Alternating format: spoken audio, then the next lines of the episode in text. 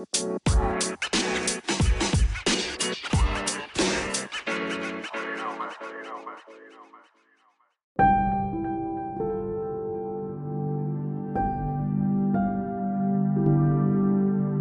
the poem, The Harbinger of Havoc is a translated version of a poem from Tamil literature.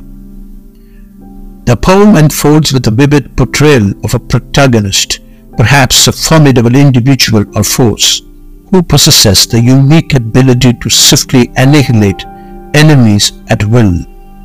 Unlike the god of death, who patiently bides his time, this powerful entity can unleash destructive forces instantly, inducing terror among those who oppose. The adversaries, paralyzed by fear, experience haunting nightmares of catastrophic events, meteors plummeting, trees shedding leaves, and the sun igniting in flames.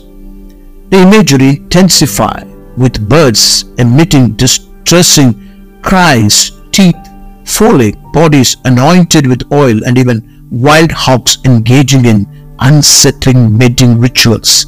Their foes live in perpetual dread, seeking refuge in safe homes, concealing their anguish from loud ones through desperate acts like kissing their children's eyes.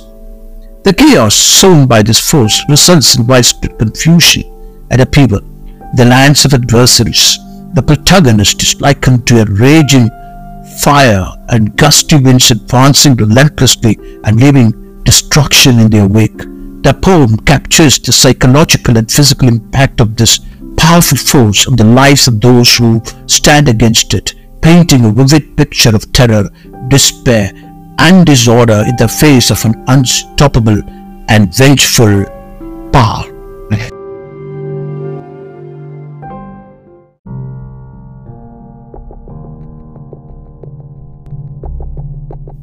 Over to the pole, harbinger of havoc.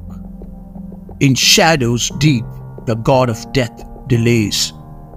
Yet you, with might and swift, fierce displays, unleash upon your foes a vengeful breath, a force that conquers, bringing instant death.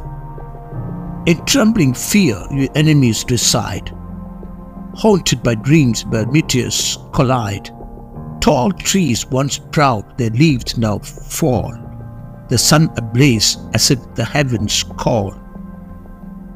Birds wail in anguish, piercing and deep, teeth on earth in a scattered heap, bodies anointed with oil's slick sheen, wild hawks entwined, a scene obscene. Garments abandoned, weapons forsake, in constant terror their homes quake. Concealing sorrow from wives, they part, kissing their children's eyes with heavy heart. Confusion reigns in lands once sure. You advance a fire that will endure. Raging, gusty winds, you fierce advance, leaving adversaries in a perilous trance.